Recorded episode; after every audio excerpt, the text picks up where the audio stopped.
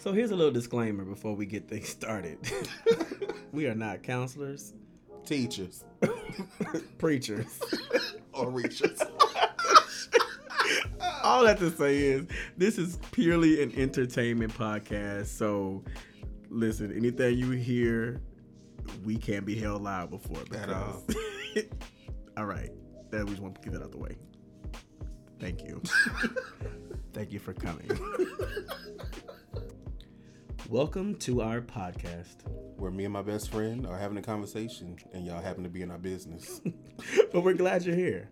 We're putting it all on the table from everything pop culture, wellness, and everyday life. and we're even spilling a little tea.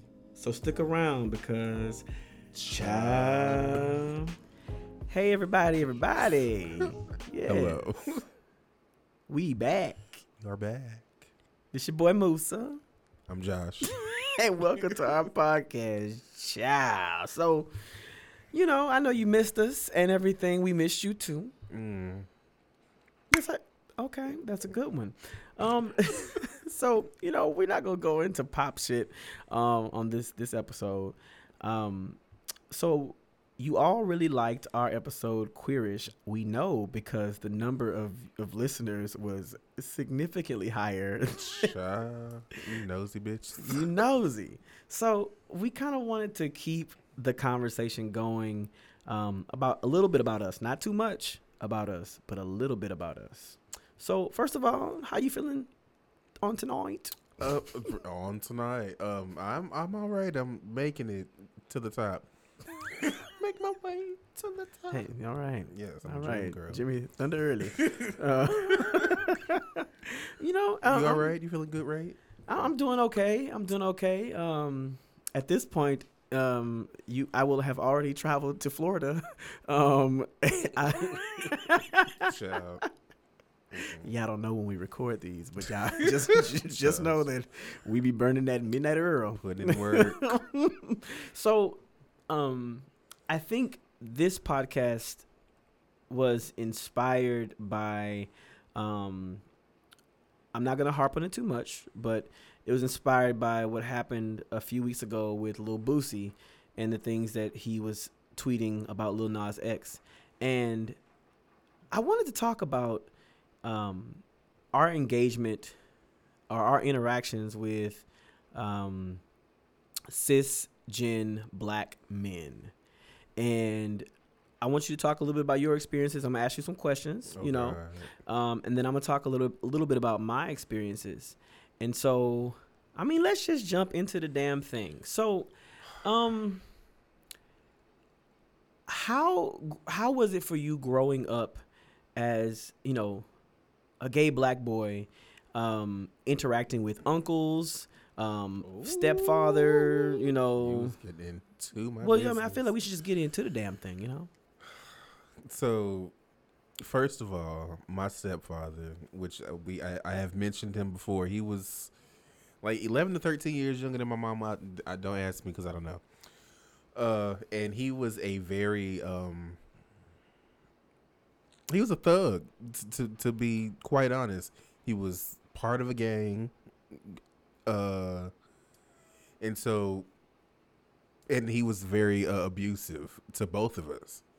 So toxic masculinity in every sense of the word. So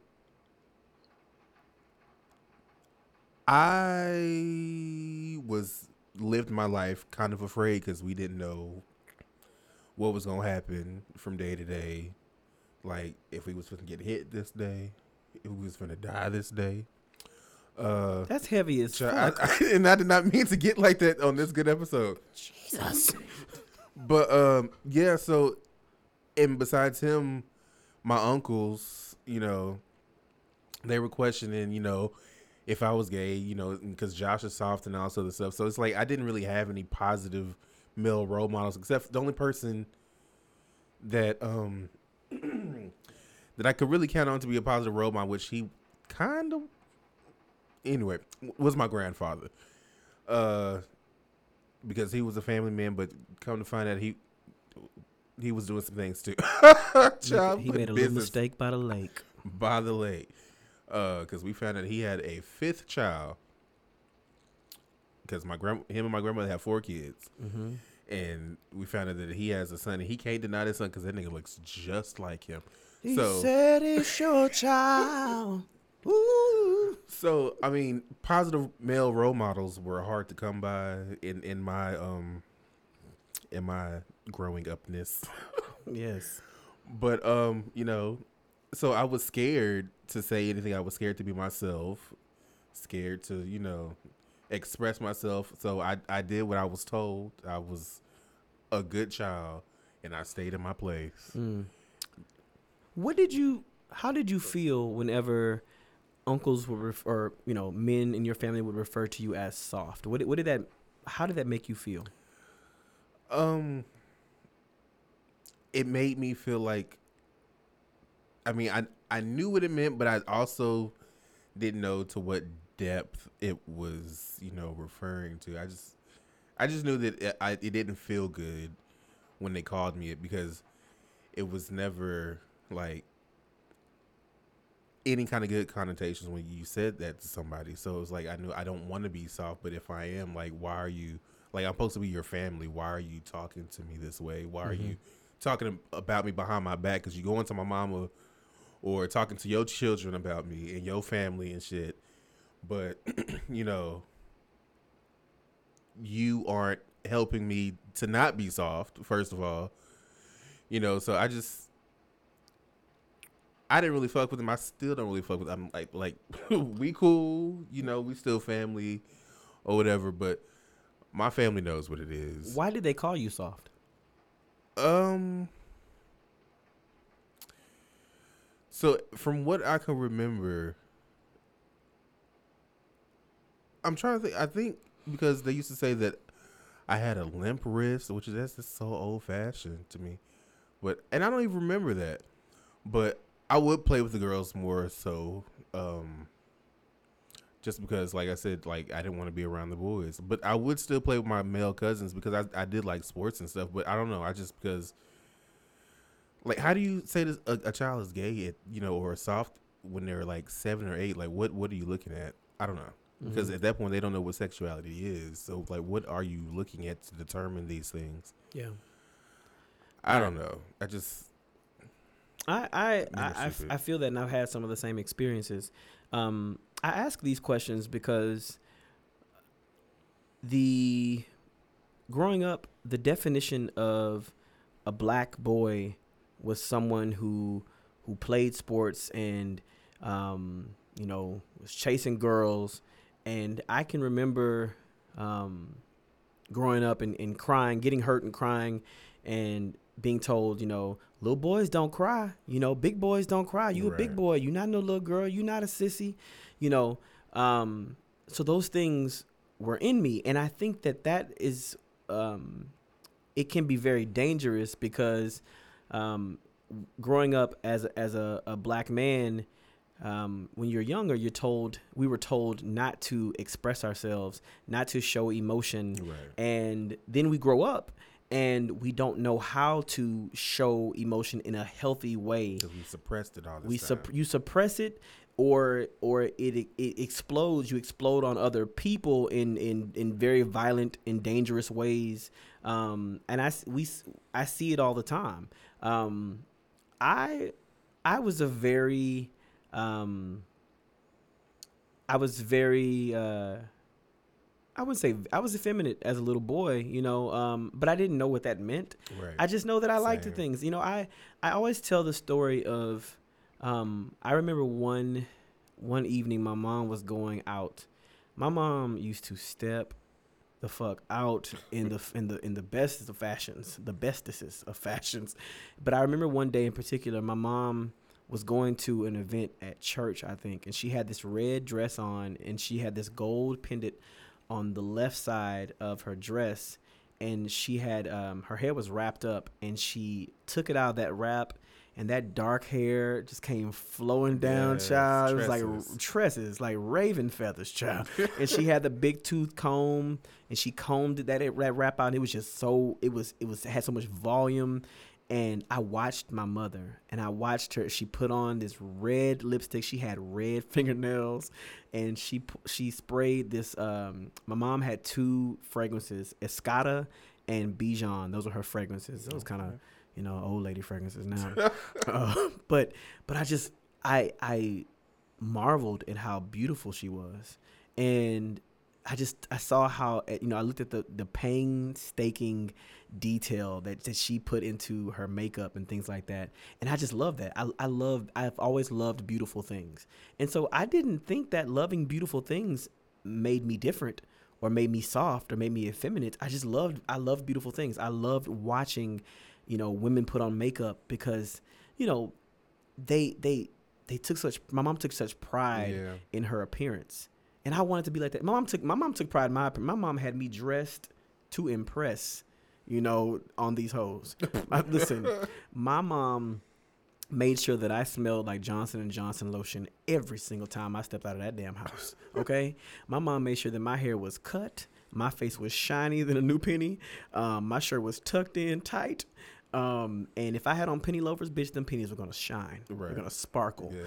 Um, I I used to have a ducktail. I used to have a duck. too. Oh my god. What was a rat tail? It was Mine yeah. braided. Mine was braided. So let me tell you. So I never forget this. My, my hair was. My mom would. She would only braid my hair. She. My mom. listen, she set me up for all this. My mom would wash my hair like every two three days. Um, and she'd take my my ducktail down and she would grease it real good and then she would like she would braid it down. It was neat braid. It was neatly braided. So I was in third grade um, in Miss McGee's class, and Miss McGee was um, we were playing popcorn where you had to uh, read a passage out of the paragraph out of the book and you popcorn to someone another student. So as we were reading, it came to me, and I was reading, and Miss McGee came behind me and started unraveling my beautiful ducktail that my mom had Mm. just freshly braided. And as I was sitting there reading, a quickness came into my spirit, and I, I, I knew, I knew that I was probably gonna have gonna die. Uh-huh. Um, so my mom would braid my ducktail in a way that it laid down and it curled under. And so Miss McGee unraveled my, my ducktail and she braided it back and it stuck out like a stuck out like a I don't know. I can't stuck out like something like, like a chicken or something. in the back. It was, it was it was a little tail back there. When I came home, my mama said, "Why did you take your duck?" I said, "Miss McGee didn't." My mama didn't care. Uh, anyway, I, I, that's a whole tangent, but I just I, Miss Miss McGee, if you're listening, I got got me in trouble. I got in trouble for you, and and I will find you. Uh, no, no, I won't find you. I, I- I love you, Miss McGee. Um, but anyway, um, I just grew up loving beautiful things. I grew up um, enjoying being around women. I think we said this in our last podcast, but what I want to talk specifically about is how um, my interactions with straight males, black males, and how they made me feel. And so it wasn't until maybe honestly a couple of years ago that I I knew that I had to stand up for myself and I had to be myself and I had to show up around in, in front of people. So I have this I'm I'm gonna I have this uncle um um on my dad's side and um you know he has always been in competition with me in terms of like fitness. Um um we're not the same size. Uh, I'll just say that but um he told me that I would never be as strong as him and my father because I have an air conditioned job. I work inside. Um oh, okay. that makes a lot. and of you know, and a lot of people and a lot of my elders they talk about that, you know, that old strength, you know, that you know I did grave strength. My dad used to dig graves with, with, with, with shovels. Like they they had a different type of strength, and I, you know I feel that. Shout out to them for that, but but it doesn't make me less of a man. And even though they didn't say it explicitly, they implied it. It was implied in the, you know, oh, you ain't never gonna be as strong as your daddy. Your daddy used to, you know, he did graves with his, with his pinky toe, you know. and so so that type of that type of um like that type of narrative to you know to to younger individuals you know um it, it carries weight you know because it made me feel like he, he it well i should say it made me well i'll say how it made me feel. It made me feel like there was something less than about me you know that i was less of a man you know and because he always would would he would share that with me I was trying to understand like, well, what are you getting at? You know, and so every time I see him, it's almost like he has to like puff his chest out um, because there's something about me that intimidates him a little bit. Child, he's insecure about something. I think there's an insecurity there, but you know, um, I talked a little bit in our queerish episode about going, you know, walking down the street from my grandmother's house to see my my, my cousins, my favorite cousins, and there'd be men outside, and they would see me. Do you know that episode? That episode um, in the movie The Lion King when um, Sarabi, um, I mean, uh, Scar says Sarabi, and she Right. she walking down to meet him, and the hyenas on the other side, and they like growling at her. Child, she held her head She high. wasn't it high? Uh, she So-. So whenever um that that that reminds me of how I used to walk past my cousins. They wouldn't they weren't growling at me. But but that's what it felt like. I felt I felt very um inside I felt weak and I was I was scared. But I didn't let I tried not to let it show. Mm. Um, because I knew that they were talking about me, you know, because I wouldn't I wouldn't hang outside and play football with the boys. I was going in there to play with the with the, with the girls and, and, and get all the information, get the tea, you know, as it were. Yes. Um, and and so um, and so it. I remember, um, maybe about five years ago, you know, I was 31, walking past them, and I felt that same thing. I still felt that that fear that they were talking about me, and it wasn't until last year, some of the same men sitting outside, you know, talking. Um, I don't give a shit At all. you know but but that but that was work that i had to do and so i know that there are you know black men out there who have that um that that discord with their with their their their male family members. And i can just remember you know um this was shit i think i might have been i don't know if i was 30 yet but it was thanksgiving and we had thanksgiving at my, my uncle's house. And um I was sitting in, in the dining room with some of the just some family members. I wouldn't I wasn't thinking about male or female, but there was a there was a football game on um in the living room. I like football. Like I like football like the next person. Like I, I played football, you know, a little bit in high school and child quiet as a kid, according to white people. Um, I played at A and A&M. M. Um, but um, I was just inside talking to to my my mom and my aunts and stuff, just not thinking about anything. And my uncle said, "Man, he, you in here with the women, the men out in the living room watching football." And I didn't have the the sharpness at the time to gather him and put him in a little box and send him on his way.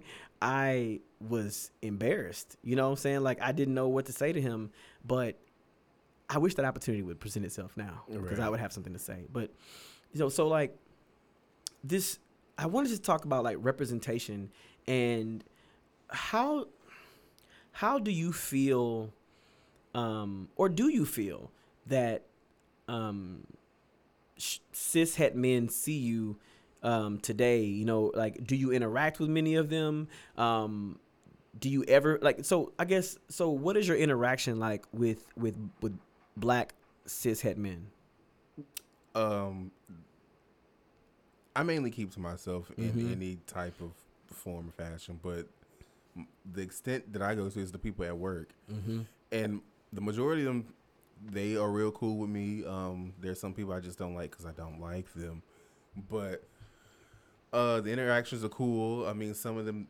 I may talk to them because I think they're attractive or something, but you know, for the scallywags for the most part, you know, we are we're all cool. We get along well. They don't uh treat me any kind of different from anybody else, which is I, I appreciate it. 'Cause, I mean, because at, at the end of the day, we we both men, and and you know, that I don't want you. If I wanted you, you would have known. very that Um, so you know, I mean, I, I don't really have any problems, but I do still to this day. Well, well, yeah, because even the majority of people at work that I really hang out with are the women because I just, it's always just been more comfortable for me to hang around with women. So I mean, mm-hmm. I mean that didn't really answer your question. why, well, why do you think that is though why do you think it's more comfortable with for you hanging out with women Um,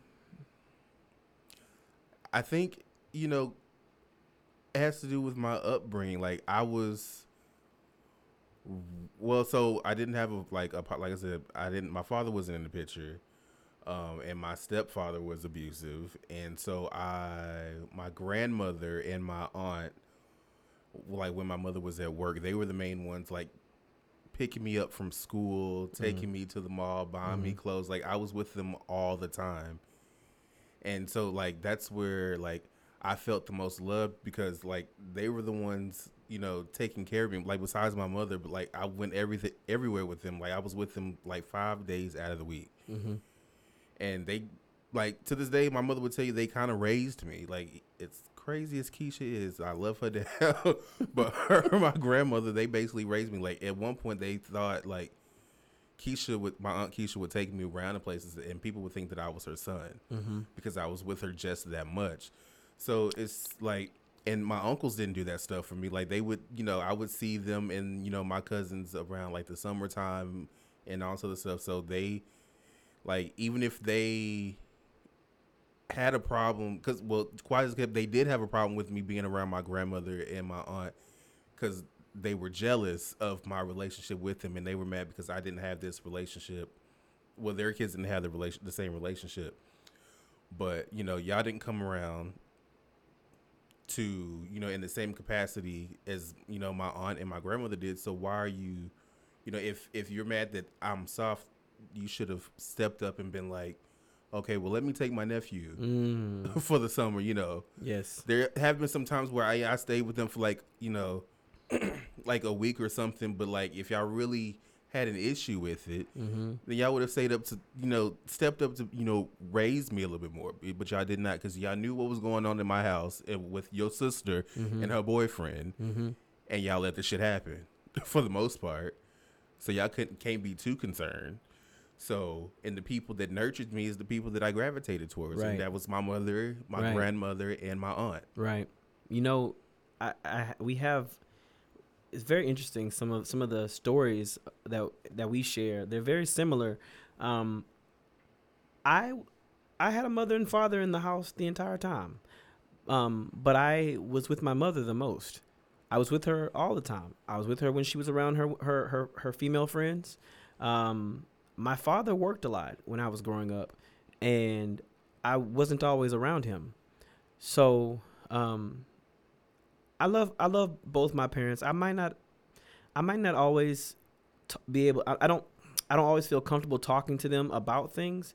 Um, I love my father and I love my mother. They've done so much for me. Um, but part of my healing and part of my my self therapy is um, is uh going back to old stories and, and, and memories that I have um, of them. There was a time when um, my father he commented on just how soft I was, and he and he blamed my. I remember this. I remember it vividly, and I'm I'm trying to be careful because I I know that you know there are people who listen to my podcast. You know, I, I want them. I don't want. I don't ever want a st- any story that I tell to make people see my my family differently. I just want to tell the truth about you know the, my experiences. So my father said, "I wished, I wished that I would have um, taken you with me places." You know, he blamed my mother for me turning out the way that I did and he said, you know, I should have just I should have just taken you with me. And what parents don't realize is that when you say things like that to your children, they stick. yeah They stick. The words that you put on your children, the things that you say to your children, we never forget them. My father is a is a is a is a quiet man. Um, I know he loves me. I know he loves my family. Um, and I don't blame him for the things that I've been through. But I will say, you know, like you said, if you were so concerned with how I would turn out, I mean, I was gonna be gay whether you Right. took me to the park or not because baby, uh, you know. Um, but if you were so concerned, you would have just you would have taken me with you. Um, but he blamed my mom for telling him no. Um, I remember my dad wanted to take me to uh, a softball game, and my mom said no, he's going this place with me. And so my dad kind of threw up his hands, and he kind of just kind of he kind of gave up, you know. Um, I mean, he still lived there in the house, you know, and I still have I have I have very fond memories um, with him, but I have very few memories of him. Um, I have fewer memories with him than I do with my mother because my mother took me everywhere. Like I, I was at the beauty salon with my mom. You know, like when you saw my mom, you saw me. We were we were we were inseparable, and my father, um, I think he he regretted that a lot because there were things that he wanted to teach me. He taught he my, my father taught me how to taught me how to ride a bike, taught me how to you know to um, throw a baseball, taught me how to tie my shoe, taught me how to tell time. You know, my father taught me um, how to uh, bait a hook, taught me how to fish. You know, he taught me those things. Um, but I think that he, my, I think that my dad recognized at a very early age just who I was, and um, and I think that it scared him, and I think he may feel like he failed me as a father, and I would say that he didn't fail in that way. If if I and my, my he didn't fail period, but I what I could say if we were putting out grades for things, I would say the the F would come in um in because he gave up. You know, he gave up on um you know taking me places. When my mom said no, he should have been like, okay, we we gonna talk about this because I'm taking my I want to take my son to this event. You right. know, um and so all my life I grew up um being very afraid, very afraid of men in my family. Um, I will say this, and this is so controversial, but there was only one man in my family that I didn't fear, um, and that was my uncle Daryl. I never feared him because he made me feel special all the time. I never feared him. I uh, my dad it's my dad's youngest brother. Hmm. Today, I, w- I would say that you know we don't we don't really have much of a relationship, um, which is unfortunate. But he was my favorite. When I walked into a room, he he made sure that the entire place knew who I was. He was so proud of me. My uncle would tell me how proud he was of me, um, and he never questioned. Well, at least not to me. He never questioned my sexuality, um, and I don't have that with him anymore for reasons that we'll say that for a, for a, a, a episode about uh, death and dying and funeral, black funerals, child, because yeah. it's a whole. That's a, now that is a that is a we should that should have been the episode today, um, because baby, um, but he he never made me feel different. Um, almost I can almost everyone in my family. Now my father never made me feel different, but that conversation my father had with me at a young age, it it affected me. Set the tone. It definitely did. But you know, I noticed how um, elder men in my family treated me. They didn't have to call me gay. They didn't have to say I was soft. It was the way they treated me. Even to this day, there's a man who, when he sees me, he doesn't know how to engage me. He, I saw him. I saw him yesterday. Um, um, when he sees me, he doesn't know how to engage me, and I, I when I was younger, I always attributed that to him knowing something about me. But you know what I think? And I could be completely wrong. I could be reaching. I do reach often. Um, but we are not preachers, reachers, or teachers. No, um, merch coming soon. Um, but um, sometimes I think that straight men's insecure, straight men's like like they're their hesitation it points to an insecurity that they that they might have. I'm not saying that everybody just out here trying to be gay, but what I am saying is that sometimes people don't know what to think of themselves. Um, because something about seeing you brings something out in them. You know what I mean? Yeah. I'm not saying that, that I'm not saying that everybody trying to, you know, oh my god, every time I see Musa, I just feel gay. but it, but it's but there's something there's something there. So, um, I I don't know when I began to come into I guess this form of masculinity, but I I recognize that it's it's who what I, I am a man and I have began I began I've begun begun begun I've begun to define what masculinity looks like for me and that is very liberating. It's very freeing. So, my next question for you is have you ever um had to fight someone because they called you gay? Actually, no. Mm-hmm.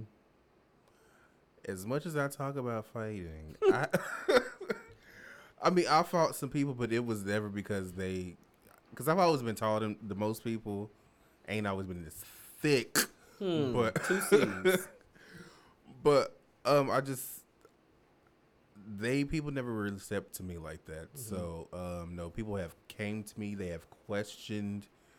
They more so questioned when I was like in high school, um, you know, about my sexuality, but they never made it a big deal. Like, Mhm. I mean, I told them no, but no one was like, "Nah, you gay," and you know, we Mhm. ended up fighting. It was never like that. But um, if I had to, I would have to. I would- I would fight you. But Mhm. I, you know, I think people knew better. Yeah. I don't know if I I don't know if I told this story. Um so I well, I know this was in our the the queerish podcast episode that that child didn't make it. oh, what a what wasn't that a great That was- that was a episode? gem. Lord. Um I talked about so there were three guys. Um I don't know that it's important that I say their names because whatever, but anyway, there were three guys that I knew when I was in the 6th grade, they were in the 8th. They were 2 years older than me, all three of them. Um and uh they made they made my experience from 6th till the 10th grade hell. And I remember um, my first year in high school walking past them. They so all the black people, all the cool black people in high school would stand against the wall uh, at Brazoswood High School, um, like you know, not too far from the principal's office, and that's where they stood. And every time I would walk by them, I would feel this this gripping fear that one of them would like touch me, but instead they just talked about me and laughed at me and Mhm. mugged me, mugged me. I never did anything to these dudes. Um, their names are Marshall, Milton, and Elgin, Well, hello. and um, they were be- they they are beloved by so many people. Everybody loves them. I'm not related to them, but I I have cousins who are friends with them. I have friends who are friends with them. Um, they're family men. They have they have children. They have wives. Um, and for whatever reason, they picked me. They picked me. Um, they picked on me.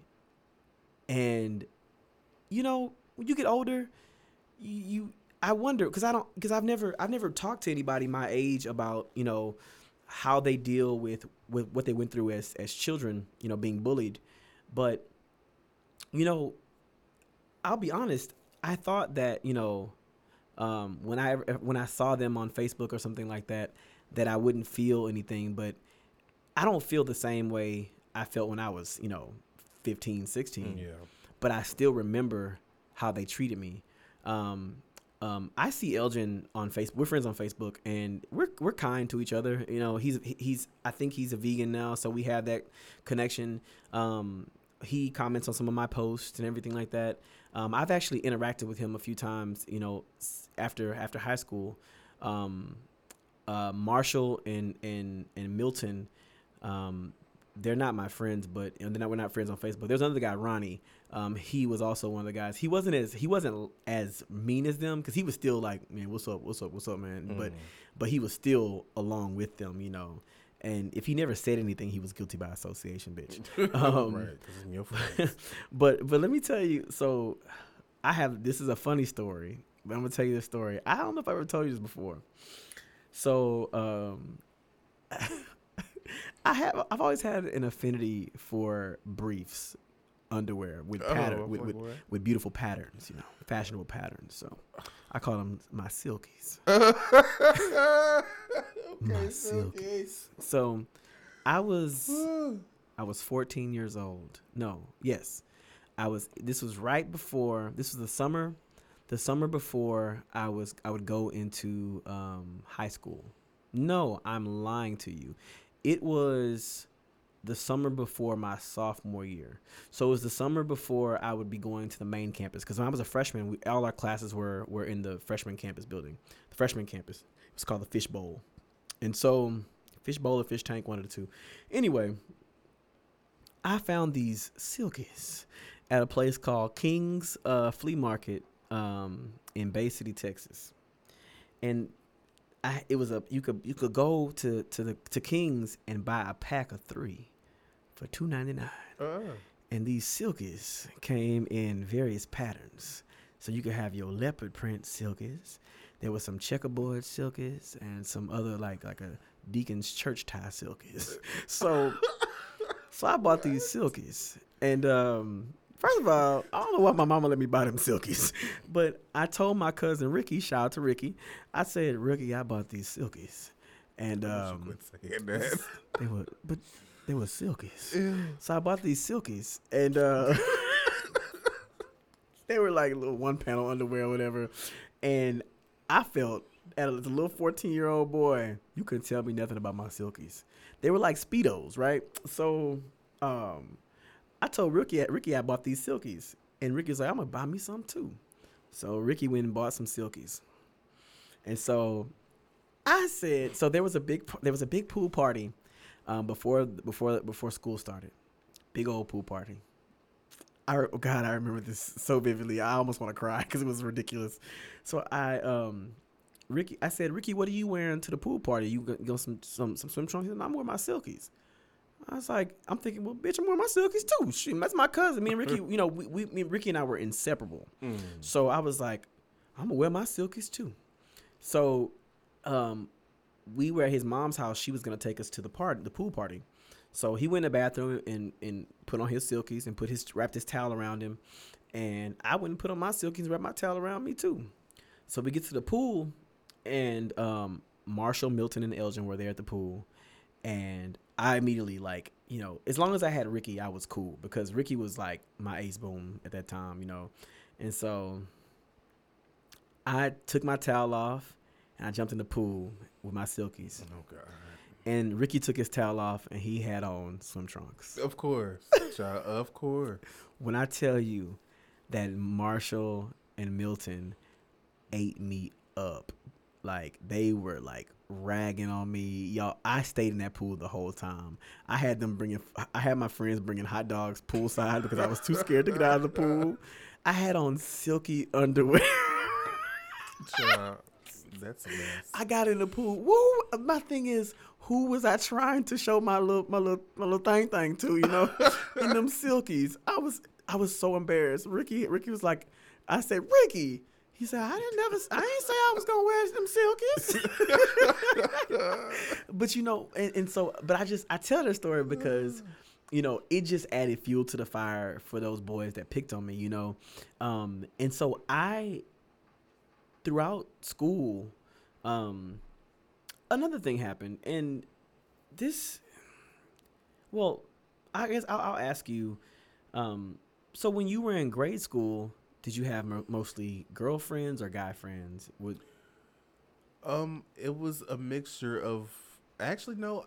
In elementary, I had more guy friends. Mm-hmm. I mean, there was some girl people that I hung around with. Cause some I, girl people? What is a girl people? girl, girl, girls, whatever. Some Geralds. You know, I don't talk to them, so I don't know how to address them. no, but um, like I had like because we talked about the Friends uh, podcast episode, and oh my god, what what are you doing? Quit taking pictures. Oh my god, why? Why? I don't want to no more. Anyway, so um, like we talked about those three groups of three guys that I was friends with in elementary school that we would go to like you know to Dragon's Lair and get Pokemon cards and stuff. But um, but I mainly hung out with guys, and I, then I I knew that I was attracted to men. But my the majority of my friends were um were guys. But one of my homegirls, Savannah, she often reminds me. She's like, Josh, I knew you could sing back in the day because you you would be in elementary school singing Destiny's Child. That was. I'm like, beginning. oh my god, don't, don't, don't do that. That was the beginning. so that was the beginning. Yes. Who knew? Who knew that a supreme would rise from? You know. So that's that's that's crazy. See, we are connected in such a strange way. So when I was in elementary school, there was these two girls, Shantae and Shakarman Child. Oh, Shakarma. Shakarman. Okay. hmm Shakarman Daniels and Shantae Ford were my friends, and we would sing um, es- Xscape songs. That's how much older I am than you, and it shouldn't be that way. Um, and so, oh my gosh, I can't believe I'm telling this story. So, we would have talent shows. We had a talent show every other Friday, and we were gonna sing "Understanding" by um, Xscape. Gosh, y'all don't even know these things about me, but um, we were trying to determine, figure out what we're gonna what we're gonna wear for the talent show. Okay. So, um, Shantae said we should wear like white shirts and uh, oh God, some and little Daisy Duke. boots.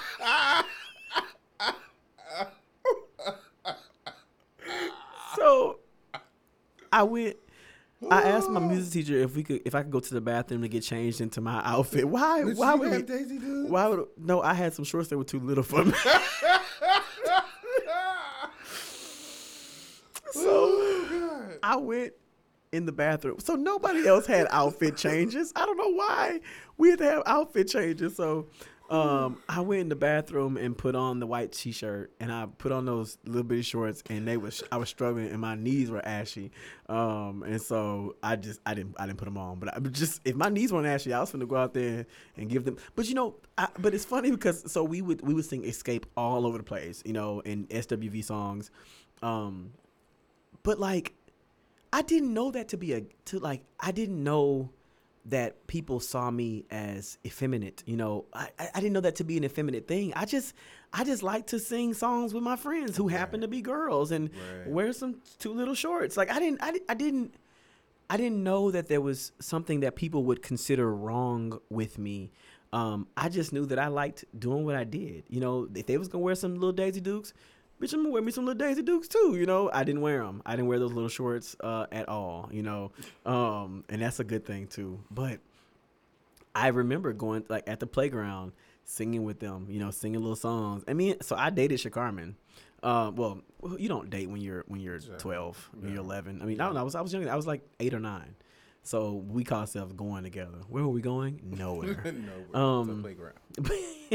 but yeah, so I just I, I really want to um I really wanted want to like continue to um unpack uh, my experiences as you know a, a queer being growing up you know a queer boy growing up into a queer man. Um you know I, we talked about this a, a little bit um i don't know if you saw if you've seen that that that um that black woman she's she's a former lesbian. She's a um she's a evangelist now. She has locks beautiful locks. She's a beautiful woman. She has a, she's married and has has a kid or kids but she speaks openly about um her her life being an ex lesbian and i know there are so many people that um subscribe to this idea that you can change. And i think it's a dangerous thing. It is. i think it's i, I think it's very dangerous. People die People- trying to achieve this. Exactly. And you know I know my mom hasn't listened to this podcast. I know a lot of people haven't listened to this podcast that if they heard it, they would be devastated and heartbroken. Um but sometimes I feel like why do I need to go through these this this Stefan Urquelle transformation when I'm fine just the way I am? Yeah. And as someone who is religious, I can worship God being the way I am and being exactly me. Now, of course, I'm sure some some Bible thumping, Quran reading, holy roller could you know would try to sh- spit this scripture, that scripture at me, or this quote, this verse or that quote, this verse or that. But the hardest times in my life, and the most painful and the and the fruitless, the most fruitless times in my life have been trying to be someone that I'm not. Definitely. Um, when you go out in public, um, do you think that people can people tell that you're gay? Um, these days probably yes, because I've I've I've. You wearing them tight tight jeans and stuff. I mean, everybody wearing tight jeans these days, but there is a presence that I try to give off these days that that that I don't give a fuck. mm-hmm. And that if I want to take your man, I will. Ladies and gentlemen, it is on this day that um, Joshua wants to remind you that he will take your man, bitch, and there is nothing Anyway, that you can do no, about it. that- that And he might see you at a family reunion. He might see you. I ain't gonna say at church because, well, he might see you at. No, I shouldn't say that. Ooh, you got friends Next and question. ladies and gentlemen. No, you know what? Um, What's the question? I don't even I. I, I, well, you answered. I, I asked if um if Oh, people yeah. can tell that you're gay. I mean, probably. I mean, I have not changed my. I have a mixture of masculine and feminine mannerisms. It's been the same since I was a child. Um, both of them are probably more amplified, and there's some days where I'm more masculine than I am feminine, and, and vice versa. Depends on what I feel like. Sometimes that I'm like wearing that- drawers, and sometimes I'm not. Oh, like that time I saw you with that 30 inch Brazilian wavy. But you ain't never. I, I said, go ahead, you ain't never. You That- better serve us. I am not that type of girl. Yeah. if you need Brazilian wavy, check out Noir Nubian. That that's a free. That's your first free. Your first Your only second second free. free. the next one's gonna cost you. Um, but anyway, okay. Um, so I I've always walked around feeling like there was a target on my back. Um, and and and child, honestly, I'll be honest you honest with you. The first time that I experienced um, an otherness, an othering, if you will, Oh, okay. was from um, black people for for for not being um, the pinnacle of masculinity, you know, and, and Right. it, it seems like people go out of their way to try to to determine what your sexuality is. And that's how it was in college. You know, like uh, that's the first. I think I said this that one episode. The first person that asked me if I was gay was a black girl, and my response to that now is, why does it matter? Why does it matter? I'm not sleeping with you. I have like I have. There are people. I can tell you this because of a of a recent encounter I had with somebody that I go I went to school with. There are people who have who will never change. They because why? There's there's no there's no need for them to change, and I wonder why do you care so much what I do? Why about what I do? About who I do? Because how's that going to affect you? It, it and it doesn't. But people just feel they, they need that, that that that hot pot of tea. When I was younger, people needed to know if you were gay or straight or whatever, whether they were sleeping with you or not. And I wasn't doing no sleeping at the time. You know, maybe a little creeping, but I wasn't sleeping. Uh, Uh, I might have been laying, but I wasn't staying. or playing.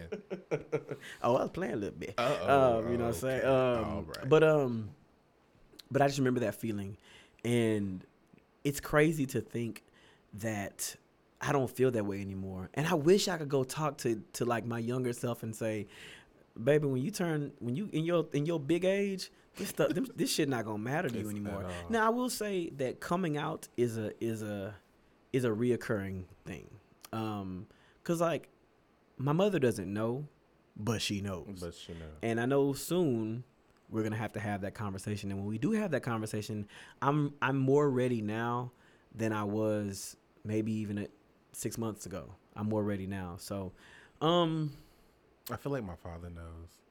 Because so first of all, because I told y'all that I basically came out on Facebook, and he's called me twice, and I have not answered his phone calls. Because him and his wife are on Facebook, and so is my brother's wife, and I just feel like everybody knows. Which I mean, that was the whole point, but. I, I just I'm not in the space to talk to my father right now, even though he's left messages. But I feel like that he knows, and we're gonna have this conversation. And it, I'm at an age where, like, first of all, I'm I'm almost in my mid thirties, and what you gonna do? Get out of my life because you was never in it. I mean, so I mean, it is what it is. But uh, go ahead. no, that's that's that's that's crazy because I I think about that too. I, um, you know, I'm I'm I'm almost forty, and I think that to lose relationship with my mother and father would be hard because I, I especially during this pandemic, but even though it'd be difficult, I've prepared myself to live my life if if something if my parents should you know decide they didn't want to talk to me because I'm gay you know and it wasn't until this year it wasn't until this podcast that I started to say that because I never I I, I don't think in the past year um the past 2 years if a person were to ask me I would surely tell them but I have never said I've never said that before I I, I shouldn't give Boosie more airtime than than he deserves because he doesn't deserve any of it. But what his hatred does is it breeds more hatred, and these people online, they who support him, what it does is it, it affirms their hatred and it in it it um emboldens them right. to see gay people, gay men, and feel like you know, I can talk to you any kind of way because you're this way, you know, you're that way, and and that that really is just so y'all y'all gonna fuck around and get y'all behinds whooped because y'all y'all picking on gay men and y'all think it's sweet. it's literally not sweet. Okay, sweet. fuck what you think. You know what I'm saying? Like I don't like. I'm not. I'm, I don't like to fight. I don't like to fight. You know, I, I may make fun of Josh, but Josh like he don't like to he don't like he don't like to fight. What what we're saying is that we will fight if we, we have to fight. We will put hands on you if we have to and put hands lose, on you. I'm coming back. that's the thing. You. That's the, so that's the that say, say that Josh. You say that. So that's the thing. Here's the reason why I don't fight. The reason why I don't fight is because if I'm lose if I lose, I'm gonna fight you again. I'm gonna fight you till I beat your ass. That, that's why I, I do. I've told I've told Abel this.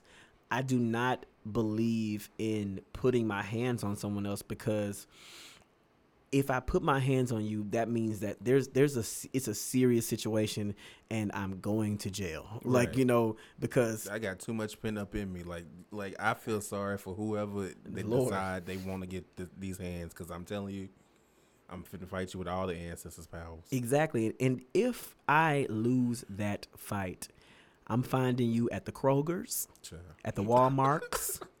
I'm finding you at the Targets. Where you lay. I'm, I'm, finding you at the J.C. Penney's. Yeah. I'm finding you where you work.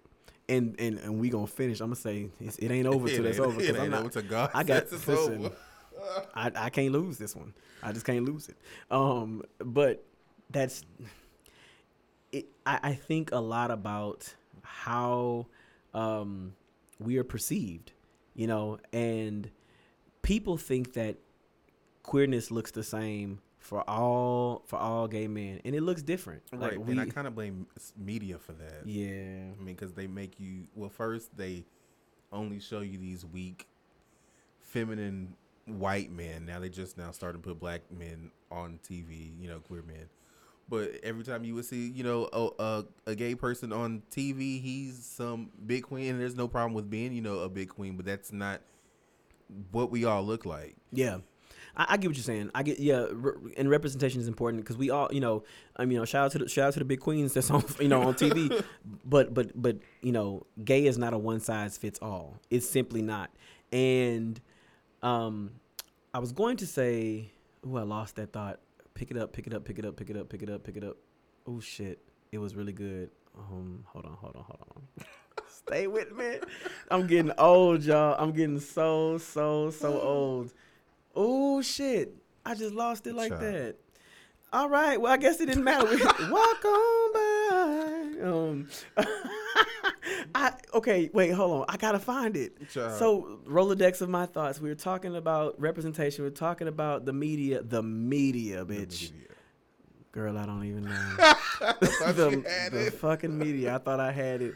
I was gonna say, um, yes, there it is. I got it. welcome, welcome back to our podcast. No, um, so, ooh, I lost it. That.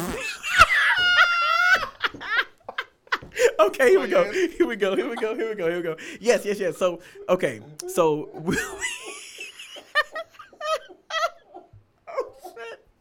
come back, come back, child. Come back. we was ta- we was talking about so uh, a few weeks ago we were talking about a little about Dave Chappelle, right? Um, telling jokes. So about you know the trans community, and someone posted a meme because let me tell you, fucking. Niggas love posting memes thinking that they've that they've said something. People really do be thinking they be eating. Um, he posted a, a meme saying, "If y'all if y'all are offended by Dave Chappelle, man, could y'all imagine if Bernie Mac was still alive and that milk and cookies joke was around?" Let me say this real quickly. Some of my favorite comedians have been the most homophobic, have been the most transphobic, have been the most misogynistic, have been the most toxic and problematic people on the face of the planet, and most male comedians, entertainers are. Listen. So I love Martin Lawrence. I love Will Smith. I love Bernie Mac. I loved him. I loved Eddie. I love Eddie Murphy. These are all men who have, um, in some way, shape, or form, adorned wigs, misrepresented women, Child. misrepresented gay people, made gay jokes. Um, what Bernie Mac Bernie Mac's joke, it was what it was. Um, could Bernie Mac tell that joke today? Probably not. Would he still would he tell it? He probably would. Um, but also comparing what Bernie Mac did to Dave Chappelle as a way to try to um, uh, recuse Dave Chappelle of the things that he said is is stupid. It's it's it's unnecessary. What Dave Chappelle said was was hurt was harmful in a lot of ways, and cishet black men think that there's a war against them. Cishet black men also think that um, they think that there are no black people in the LGBTQ community. Right. they always say things like, "Man, gay people have more rights than we do." Do you realize that there are gay and black people? Like we we exist. We're here, bitch. We here. Um, you know. So for those of you who don't know the Bernie, you know the the milk and cookies joke. It, it's a it's basically Bernie Mac making fun of his effeminate nephew who who wanted to get some milk and cookies in the way that he said it. And so also it's you know, people make fun of gay men saying, you know, we, we hang our wrists and things like that. Child, I've seen more straight older men hang their wrists and they straight as hell, you know. And, uh, I won't even, Okay. but you know, but there are these there are these these these stereotypes, these tropes that people think that the typical gay black man um, has adorned and and and shows, but it's just not true. It's simply not true. But I can tell you that you know, um, what would you? So I'll ask you, what would you say are some of your gay identifiers? If we if we talking about like stereotypes, what are, what's something about you that's stereotypically gay? About myself? About yourself? I don't like this question. No, it's a good question. you gonna sit up here and laugh about me not not having a memory? Bitch, you gonna- Um, I mean, I guess it would be in my lingo. That's very gay. Uh. Ladies and gentlemen, he's sitting here with a Beyonce homecoming sweatshirt on. Surely am. So that is to let you- that is the first stereotypical gay thing about Josh is that he's a Beyonce fan. I am a Beyonce fan, and I Mhm. mean, and I will tell you off about Beyonce. I Mhm. mean, all day long. and your raggedy ass faves. And your raggedy ass mama too. raggedy ass mom. Um, child, I don't, I, I don't know. I mean, I, I really don't know. I mean, cause to, I don't know. So you, can, I mean, so so let me ma- let me go, and then maybe you can maybe you can pick up. So so I'll tell you the things that are that are stereotypical and are true, and I'll tell you the things that are stereotypical that are not so true. So first of all, when I came to college, um, I was already othered and different because of the way I dressed. You know, I wore that was back when the when the Jamaican uh, red, gold, and green uh, sweatbands were a thing, and I would match all my colors. Um, I wore Bob Marley T-shirts, and you might say that's not that's not gay, but I was, it was just different looking, you know. So, but the fact that I was other already made people think mm, he might be gay. I wore headbands with my so I used to wear, have a big afro, and I used to push my hair back with the with the headband. That's stereotypically gay to some people Oh, I can see Um, that. so as I got older, um, um, I started wearing, um, I start stretching my ears. You know, start wearing plugs in my ears. That's that's that's a flag to some people because typically typically in, in air quotes black men don't do things like that you know? Black men don't shop at hot topic you know what i'm saying? Black men don't wear chain wallets like that. So i was already othered you know? Um, some of the stereotypical gay things about me is yes i am a beyonce fan. I'm a, i would venture to say that there is so there are there's a pantheon Uh, yes. of of Beyonce fans, and and even in that pantheon, there are tiers to that. If you let's say there are four tiers, if you will, I'd say I'd find myself on that first or second tier because I, I'm I'm not gonna be othered. You know, I'm, I'm I'm not gonna just be. You're not gonna outdo me with Beyonce facts. right. I have found that you know there are times when I don't know things and I I pretend like I know them. You heard that song? Like yeah, I think I know that song. You know, but so that's one stereotypical things about me. I am a super Beyonce fan. Say. I'm trying to, um, in the book of Crystal, trying to not argue with people who say things about Beyonce.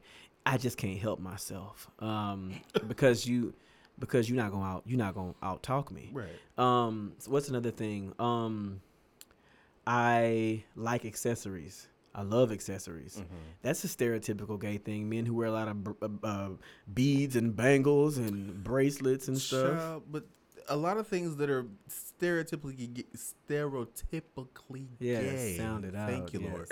Mhm. uh, I mean, it's very straight people do it. Like the They- boys now. Oh, they call they call it metrosexual. Now. Right. It's a little or punk or or, or, or emo. Child, But- punk. I wish I, could, I wish I could. I wish I had some so I could tuck my hair. Soon I'll be able to fling that shit. Child, but you got every straight boy now, quote unquote straight. quotes. Uh, they got their fingers painted They and do. everything. Like, and that is just the thing to do. And like, ain't nobody question them because, like, Gender bending. right. It's but really the gay boys been doing this forever, and y'all Mhm. had problems with it now. But They now, did. T- child, but Child. straight niggas is doing it, oh, Yes. it's fashionable. it's using our lingo. Our but- but- lingo, child. That's another conversation. no, let's another get into conversation, it. Another conversation. Child shade. It's crazy how it's crazy how it's crazy how shade has taken off. Shit and tea. Child. Sha- These things have been around for decades, and y'all are just now catching up. um, watch Paris is Burning for free. Don't don't pay for it. Watch it for free because apparently the people, you know, rest in peace to those who who passed on, but the people didn't get their money. But it's a it's a I have to say this.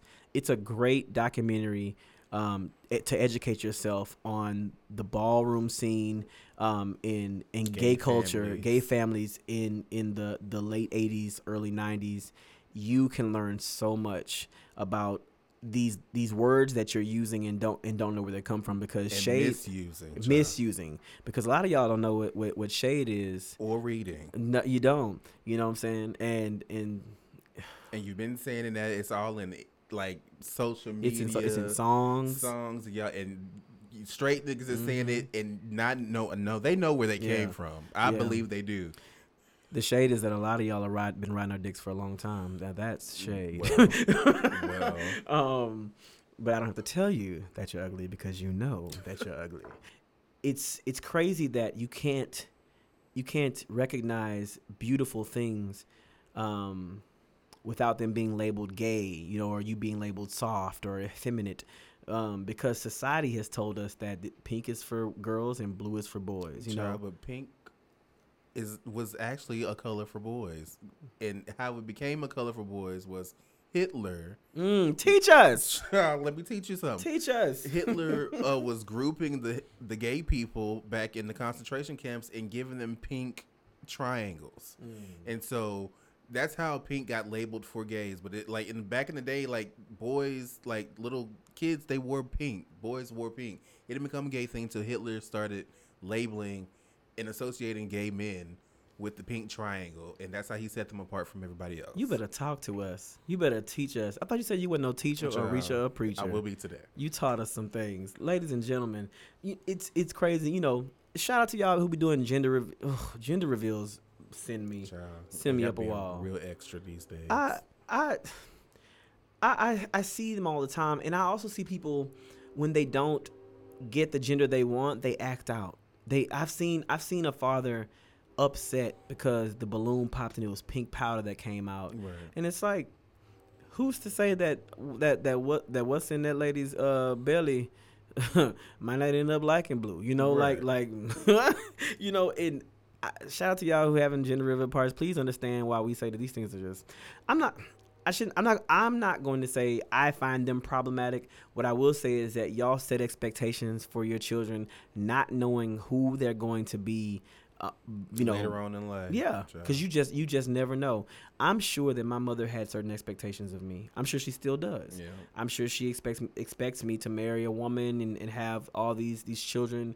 And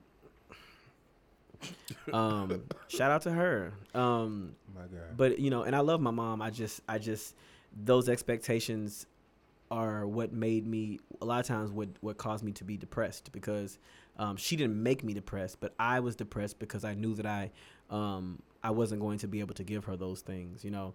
Um, and so who I am is um, is bolder these days. So I went to a funeral and um, the uh, decedent's son, one of his sons, um, you know how when people die and they're survived by people, it'll say um, the person in in the parentheses they'll be their spouse.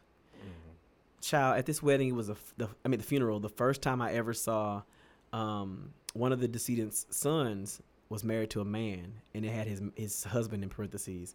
When I tell you, I was like, yes, God, in that church. I was like, what? Because the town where I come from, where I come from, is cornbread and chicken. Where I, Uh-uh. you know that song? I don't. Um, but where I come from, we don't we don't talk we don't if you if you quote unquote a little funny, we don't talk about the kind of stuff. But when I tell you, not only was his man's name right there beside his in parentheses, his man was sitting beside him on that pew. Mm. His man walked out with him at that funegus, you know, at that funeral, and I couldn't help for the life of me to just say yes because I've never seen it before, and I'll probably never see that again. You know, um, where I'm sh- this this this father who passed away, him and his wife, they they loved their son and they loved their son's husband, and I just thought that was so fucking beautiful, and I was like, man, I know we supposed to be here celebrating life, but I'm celebrating this.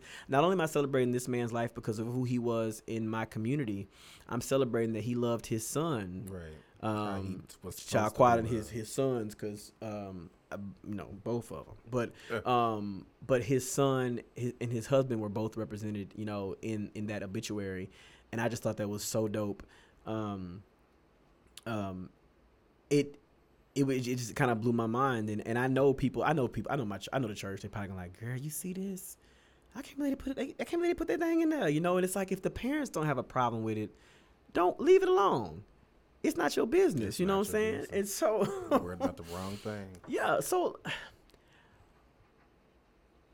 what i know we talked in the last episode we talked in the last queerish episode um which i'm sure queerish will probably we'll, we'll, we'll probably do queerish um dot dot dot and talk about what we're talking about like but um what would you say not to your to your young self what would you say to a younger person not maybe not even to any person that wants to be authentically them but is afraid of what other people will think or afraid of of how they come off or who is hiding who they are for fear that people will not accept them what would you say to them Fuck them niggas. Yes. First of all, because no matter what you're doing, somebody always is gonna be unhappy with what you're doing and how you're living your life. They always gonna have some kind of critique, critique, and some kind of judgment, and they ain't gonna like what you're doing. So it's either you be yourself and love what you're doing and say fuck the haters, or you live your life for somebody else. And trust me, I've done it, and you don't want to live your whole life doing that. I'm trying to tell you as an elder because I'm el- I'm old, and you know I just need you to know that it it your life is worth living for you, Mhm. and ain't can't nobody live your life for you but you, that's right. And you know you are gonna regret the time that you have spent trying to make other people accept you and make yourself palatable for other people. mm. Pal- come on palatable come on palatable So, um, you know, it's you know, I just I wish somebody would have told me that in my younger years. Mhm. Cause you know you spend so much time worrying about what other people thinking about you, and you know, and you living your life for these people, and it just at the end of the day it doesn't matter. Cause when you die, and you don't get to do the things you do, you're gonna Mhm. be like when you're living your last days, you're gonna be upset that you spent all this time not being who you truly want to be. Yeah. No, that's true. Um, I think I would say to anyone who is um, struggling to come to terms with who they are, who you are as a queer person, specifically a queer black male, um, I would say uh, be patient with yourself. Um, give yourself um, time.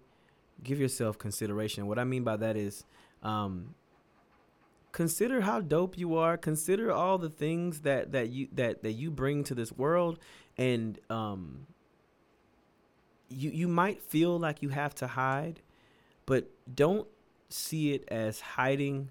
See it as you getting to know yourself.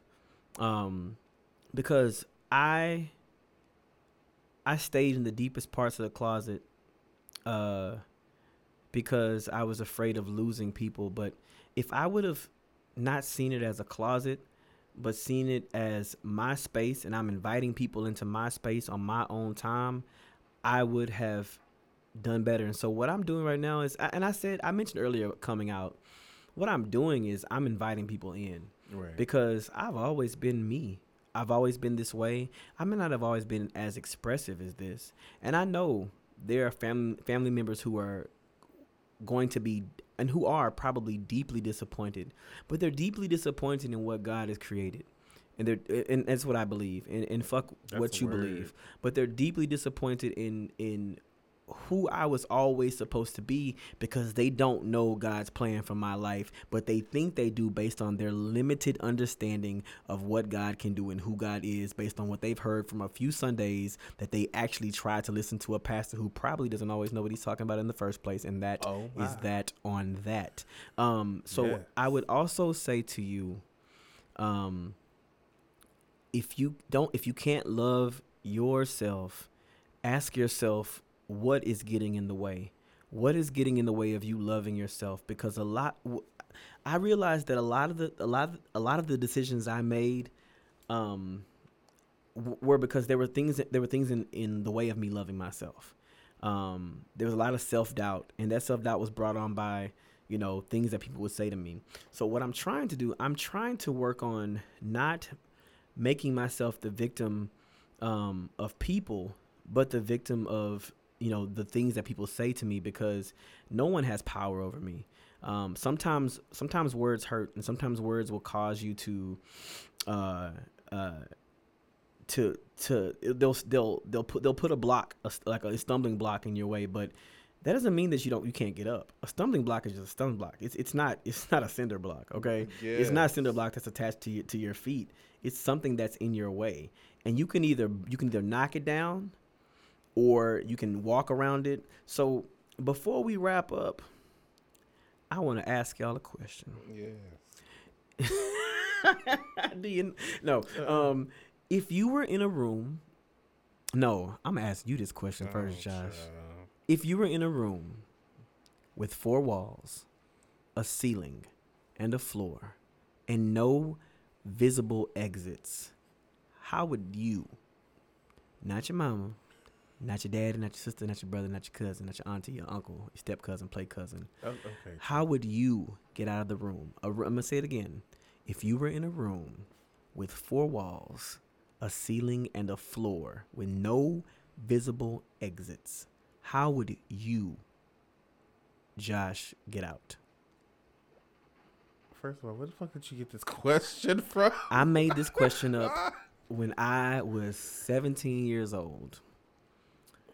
And I've been asking people since. So this, this, let me tell you, this was the question I used to ask little niggas when I was, you know, saying that, you know, I'd be like, "How would you get out of this room?" You know, but That's a strange question to be asking, little boys. they were not little boys, ladies and gentlemen. They were of age. You was a little boy, as a little Okay. boy. um. Well, In my scientific brain, Hmm, come on, scientific medulla oblongalis.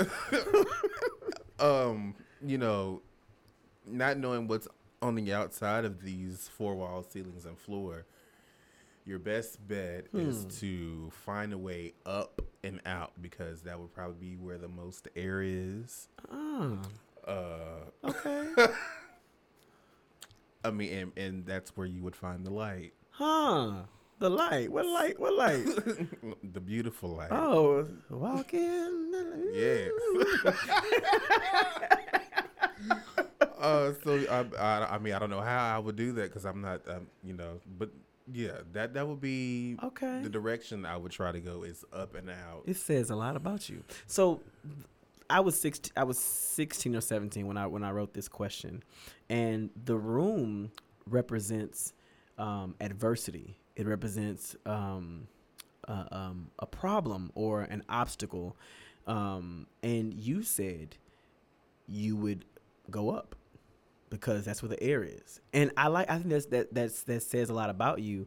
Um, you've always been an, an adaptable person. Like you've always you've always adapted to whatever environment that you're in. You've always found a way to um, you've always figured out found an escape hatch, you know. Um, if you know I to it's, I don't know how. so yeah, right, right. Because I mean, how did how did you get? I mean, yeah, yeah, you're right. You don't know how. Because I mean, bitch, is there a ladder in there? How did you get up there? Yeah. You know. But so I'm gonna tell you what I when when my ex girlfriend asked me when she turned that same question on me, I said, and my my my my answer is different now. But at the time when I was 16, I said I would kick and scream until somebody came and got me. which which which which was very telling of me at that age. Um, but I think what I would say now is, uh, who said I wanted to come out of the room? I have everything I need in in that room. Mm, Oh, I have everything I need in that room. yeah, RoboCop, Robo.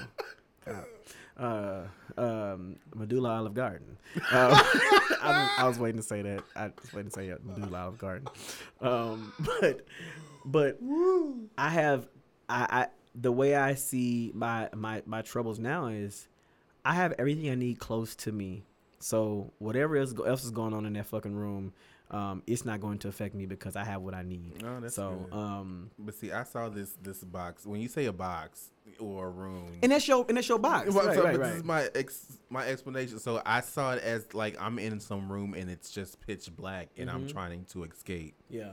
So you know, my best bet is is to free myself. You know, and you know, because you in the, when- ahead and free Bye.